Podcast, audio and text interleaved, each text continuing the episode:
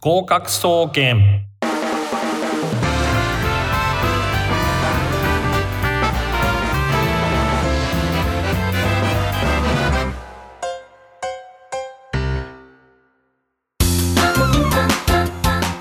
皆さんこんばんは。19時になりました。合格総合研究所略して合格総研の時間です。私は月の前半担当パーソナリティを務めさせていただいております。渡辺敦です。毎週火曜日19時調布 FM83.8 よりお届けしております。スマホ、パソコン、タブレットの方はリッスンラジオリスラジというアプリをダウンロードしていただけますとこの番組全国どこからでも聞けますのでぜひダウンロードして合格総研この番組をブックマークしておいてくださいこの番組は大学受験をメインに様々な受験資格試験などを目標に向かって頑張っているリスナーの皆様そしてそのご家族を応援する学習応援型バラエティ番組となっております。えー、早いものでですね、えー、今回の放送も香川県高松市から、えー、リモート収録でお届けしております。リモート収録になりまして7ヶ月目に突入しました。半年を過ぎましたね。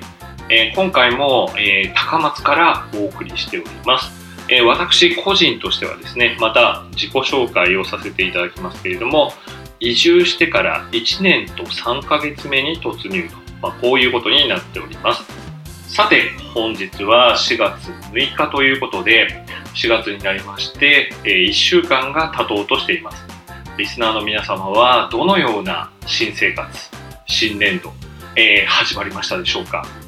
えー、コロナでですね、昨年、2020年1年はいろいろ振り回されたと思います。えー、これまでの価値観とかですね行動様式とか、え、あるいはイベントとかですね、まあ、こういったものがどんどん中止に追い込まれたりあるいはですね、えー、まあ、飲食店、えそれからですね、まあ、いわゆる夜の街というフレーズがありましたけれども時短営業など、まあ、そういうことが、え起こっておりますけれども、まだいぶですね、えいろいろなルールチェンジパラダイムシフトというものが、え起きてきていると思います。その上でですね、え、これから新しく入学、進学、あるいは、え、会社などに入社されるなど、新生活をスタート、え、された方が多いかと思います。コロナでかなり価値観が変わってきておりますけれども、もう何ですかね、大きな変化は個人の力ではちょっと抗いにくいと。打ち勝つことは難しいので、まあ、ちょっと変化を楽しむということえこれが大切ですね。で、あとはですね、常に観察をしてどうしたらいいのかっていうことを考えると。で、2年後、3年後っていう未来、ましてや10年後っていう未来は、もう読み通せなくなってきてしまっておりますけれども、まあ、よく観察していればですね半年後とか1年後ぐらいの未来どうなりたいかっていうことを、えー、まあ、なんですかね、えー、感じることができるのでおそらくなんですけれども世間でこう言われてるということよりも、まあ、直感ですねこの番組でも何度かお話しさせていただいておりますが直感に従って生きた方がいいのではないかと、まあ、こういうことになります。さて、えー、4月1回目の放送ということで、まあ、日本の場合はですね、4月から新年度、えー、いうことになりますので、明るく、えー、番組をスタートしたいと思います。まあ、後ほどですね、えー、パーソナリティ、渡辺、私の自己紹介は後ほどのコーナーでさせていただきますが、実はですね、私、香川県で、えー、セミリタイアする前、えー、河合塾という大学受験予備校で講師をしておりました。で、まあ、あの首都圏ですね、東京と神奈川、埼玉、千葉といった首都圏で、まあえー、所属して働いていたんですけれども、たまにですね、その河合塾の本拠地である名古屋への出張がありました。で、まあ、名古屋へ、えー、出張する際は、えー、東海道新幹線を使うわけですが、まあ、浜名湖を通り過ぎた、えー、後ぐらいでですね、気合を入れるために新幹線の、えー、まあ、車内でよく聴いていた曲です。えー、まあ、名古屋の魅力がいっぱい詰まってる曲だと思います。えー、山本正幸さんという、えー、方の曲で「名古屋は栄誉やっとかめ」という曲があります。で、えー、この、え、歌をですねこれから聴いていただきますけれども、まあ、彼の歌声を、えー、いていただけると、えー、分かる人には分かると思うんですけれども「タツノコプロ」の有名アニメの主題歌「ヤッターマン」とか「タイムボカン」の主題歌を歌っていらっしゃるまあご自分で作詞作曲されて、え、歌っていらっしゃる方です。あと、中日ドラゴンズの方はですね、燃えよドラゴンズの作曲者として有名な方だといった方が分かりやすいかもしれません。えー、それではですね、えーまあ、この曲聴いてもらいます。東京と大阪のディスりがちょっとありますけれども、まあ、名古屋の情報満載なんで、えー、ぜひ聴いてみてください。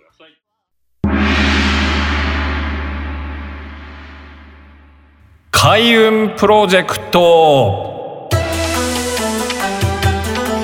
開運プロジェクトのコーナーです。このコーナーは運気の上がる情報を提供しリスナーリスナーの皆様の運気をどんどん上げていこうというコーナーなのですが本日は、えー、オープニングでもお話ししました通り新年初めての放送ということで月の前半担当である、えー、私、渡辺の自己紹介をさせていただきます。えー、まあ、この放送を聞いてみたよ、えー、初めて聞きましたという方もいらっしゃるかもしれませんので、えまあ、私、渡辺の自己紹介、え今回はさせていただきます。えまずですね、現在、オープニングで申し上げました通り、香川県高松市に移住して1年3ヶ月ということなんですけれども、もともとはですね、西日本自体にあまり縁がない、えー、そういう状態でですね、埼玉県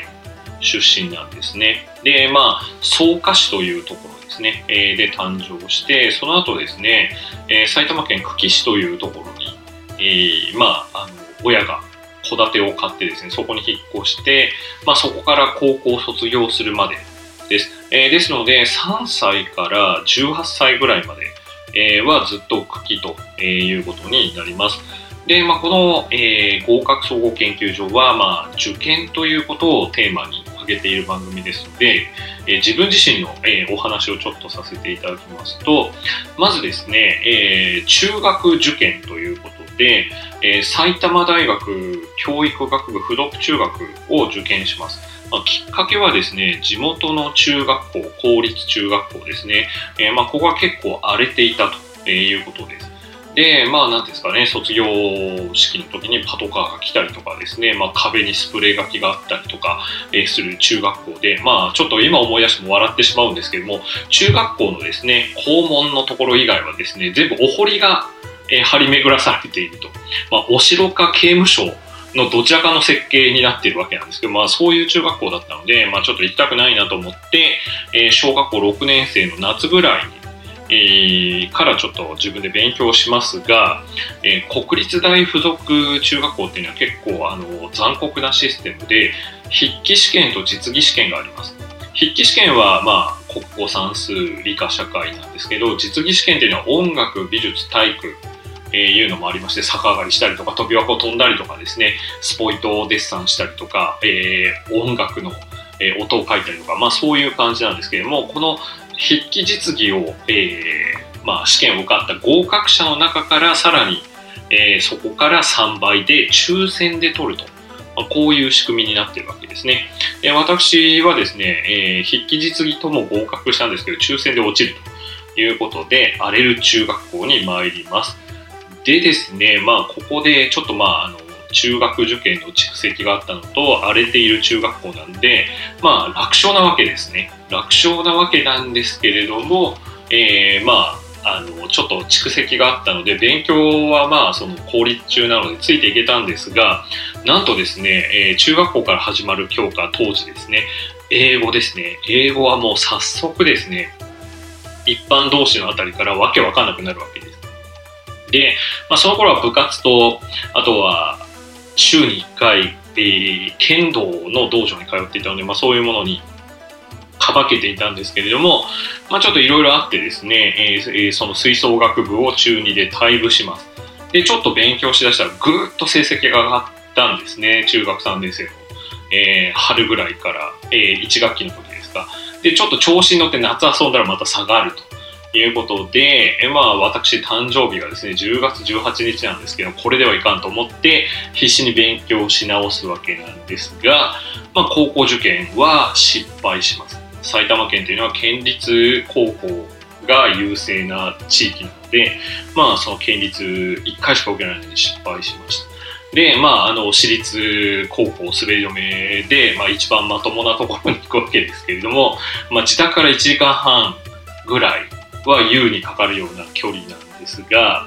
えー、まあ、なかなか結構厳しいんですね。で、その厳しい中でですね、えー、クラブにも入らず、まあ、あの、通学時間が長かったんで、勉強していくわけなんですけれども、えー、まあなんか男子校でですね、まあ、とにかくあのどこかの受験に落ちた、え、人たちの集まりなので、もうとにかく考え方がネガティブなんですね。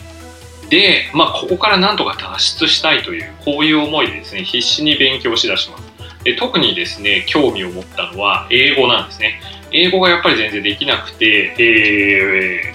ー、まあなんですかね、えー、受験にうまくいかなかったので、中学校の教科書を全部えー、なんですかね、訳して声に出して読んで暗唱するっていうところから始めて、まあ、何度か頑張って勉強していくわけですけれども、えー、その後ですね、なかなか受験のための勉強だけっていうのはなんか、あの、バカバカしく思えてきちゃってですね、まあ、なんですかね、図書館でちょっと気に入った本を読むとか、そういうような、えー、形で、通常のですね、受験の手続きを無視して英語と数学にかなりのめり込んで数学なんかもですね結構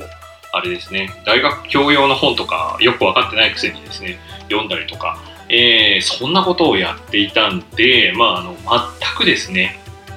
その通常の大学っていうのは合格できないようないびつな学力になってしまったので、まあ、国際キリスト教大学。最近はですねやんごとなき方皇室のえー、方々が通われていて、ま、いろいろ話題になってますけども、当時はですね、非常にマニアックな大学ですね、インターナショナル・クリスチャン・ユニバーシティ、まあ、ここ調布 FM ですけれども、調布市にもキャンパスの一部が、えー、かかっておりますが、に、えー、進学することになりました。で、ここは無事現役合格したんですけれども、まあ、ICU1 校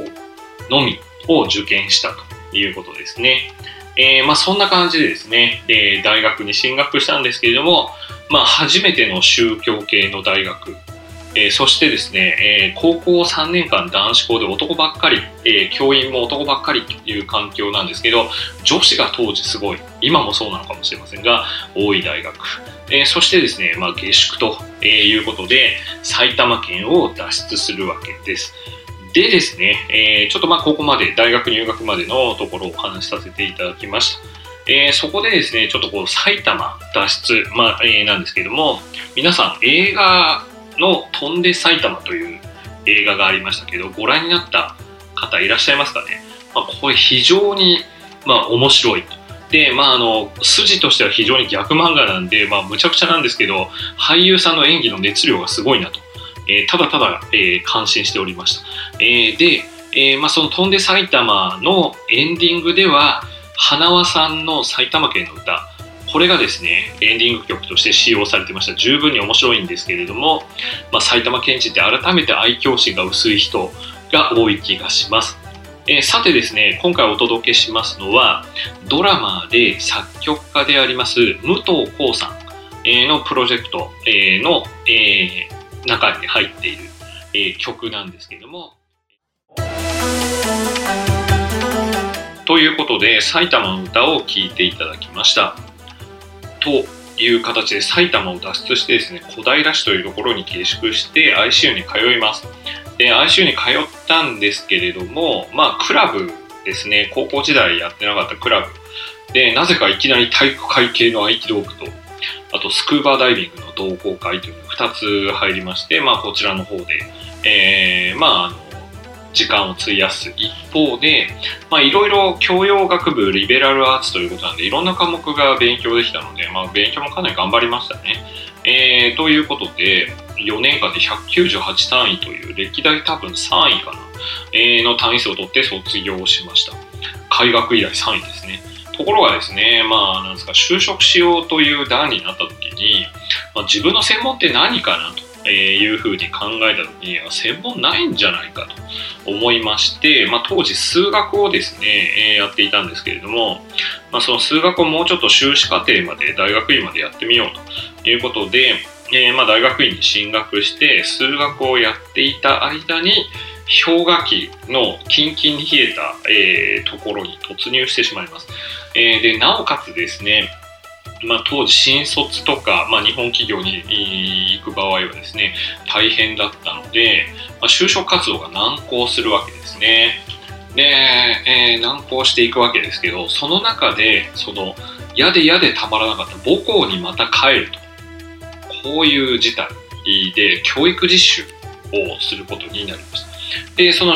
就職活動がもともとですね、えー、マクロ的な環境として、えー、まあ、景気も良くないし、まあ、なかなか、えー、大学の学部じゃなくて大学院まで行っていてしかもまあ理系で、え実験とかをする工学部とかではなくてですね理学の数学ということなので、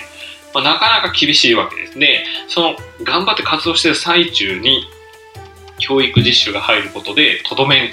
を刺されちゃうわけですね。で、まあなかなかですね、まあ親とかですね、兄弟にはなじられて大学院まで出て就職も決まりな決まらないなんてね、みたいな嫌味を言われながらですね、まあ、外資系の内定は当時あったんですけれども、まあどうしても日本企業に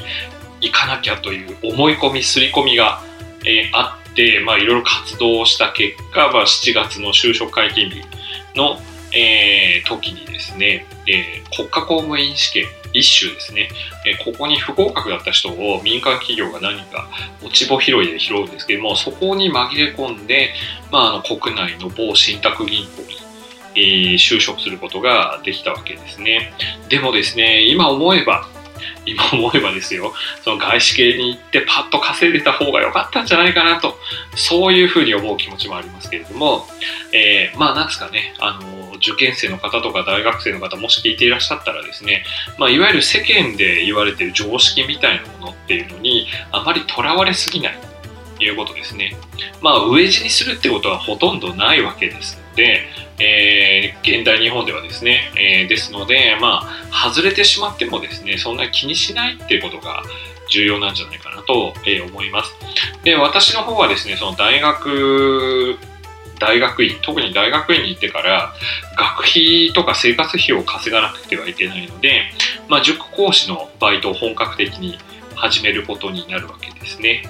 で、まあ、不思議なものでですね、中学時代につまずいた英語を、えー、メインに、えー、この頃から指導することになります。数学じゃないのっていう方もいらっしゃるんですけれども、まあ何ですかね、数学はもう本当に、えー、まあ、あの大学院の方で死ぬほどやっていたんで、気分転換でバイトはしたいということで、英語を教えてたんですね。まあ、英語の方が、えー、まあなんですかね、いろんな雑談とかもできて楽しいなという感じで英語を教えておりました。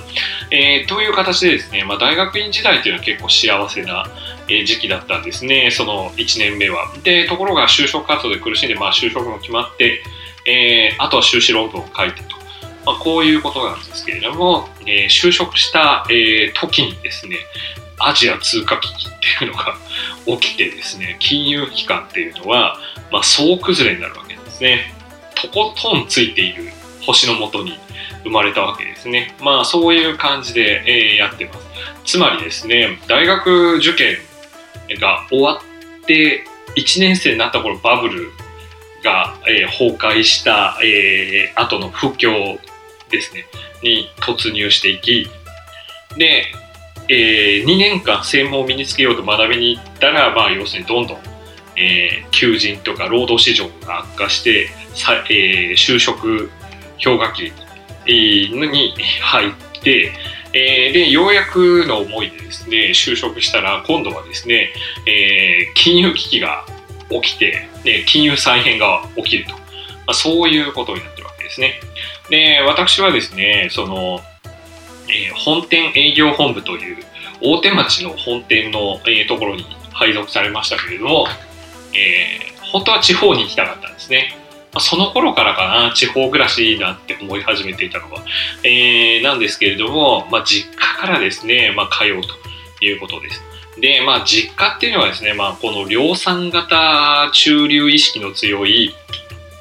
親に育てられてますので、まあ、大学行かないとこれこれとかですね就職できないとダメだとか就職もですね日本企業の一部上場企業に入らないとダメだとか、まあ、そういうですね、まあ、小市民的な価値観に凝り固まった親に育てられていたわけなんですけれども刷り込みの力っていうのはかなり強力でした。でまあそのそれに反発する感じで、まあ、その国際キリスト教大学もそうですし、大学院も進学したんですが、まあ、結局よくよく考えてみるとですね、その、えー親が刷り込んでいた価値観にとらわれてしまっていたかなという感じです。ですからですね、あのとにかくいろいろインプットをして自分の頭で考えて、社会からどう見られていようと、まあ、迷惑をかけずに自分でちゃんと生活できていれば全然問題ないので、まあ、あんまり気にしないで、えー、しっかりえー、なんですかね、えー、自分の基礎を作ると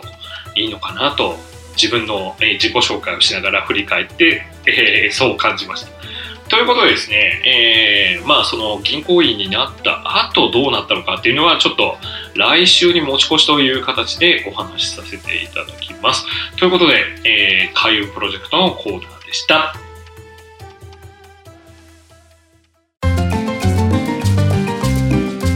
そろそろお別れの時間がやってまいりました。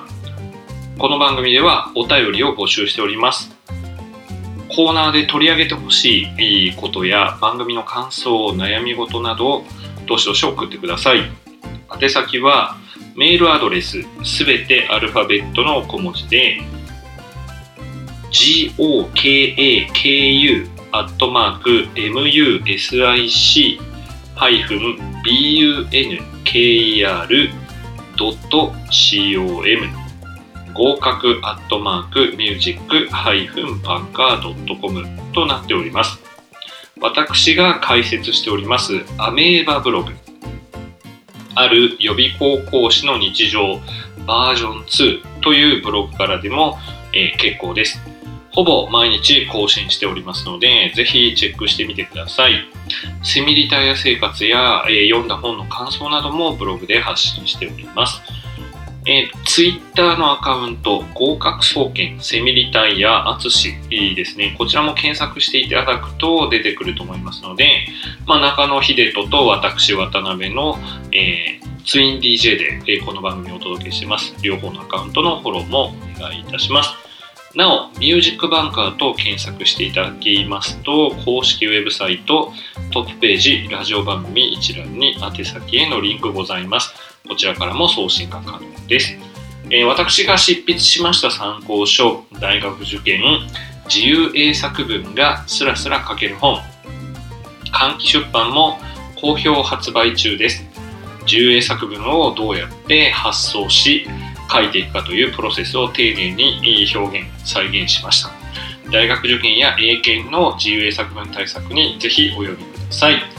というわけで、今週はここまでです。お相手は私、渡辺敦でした。この後30分はドリームワークスをお送りいたします。それではまた来週この時間にお会いいたしましょう。さようなら。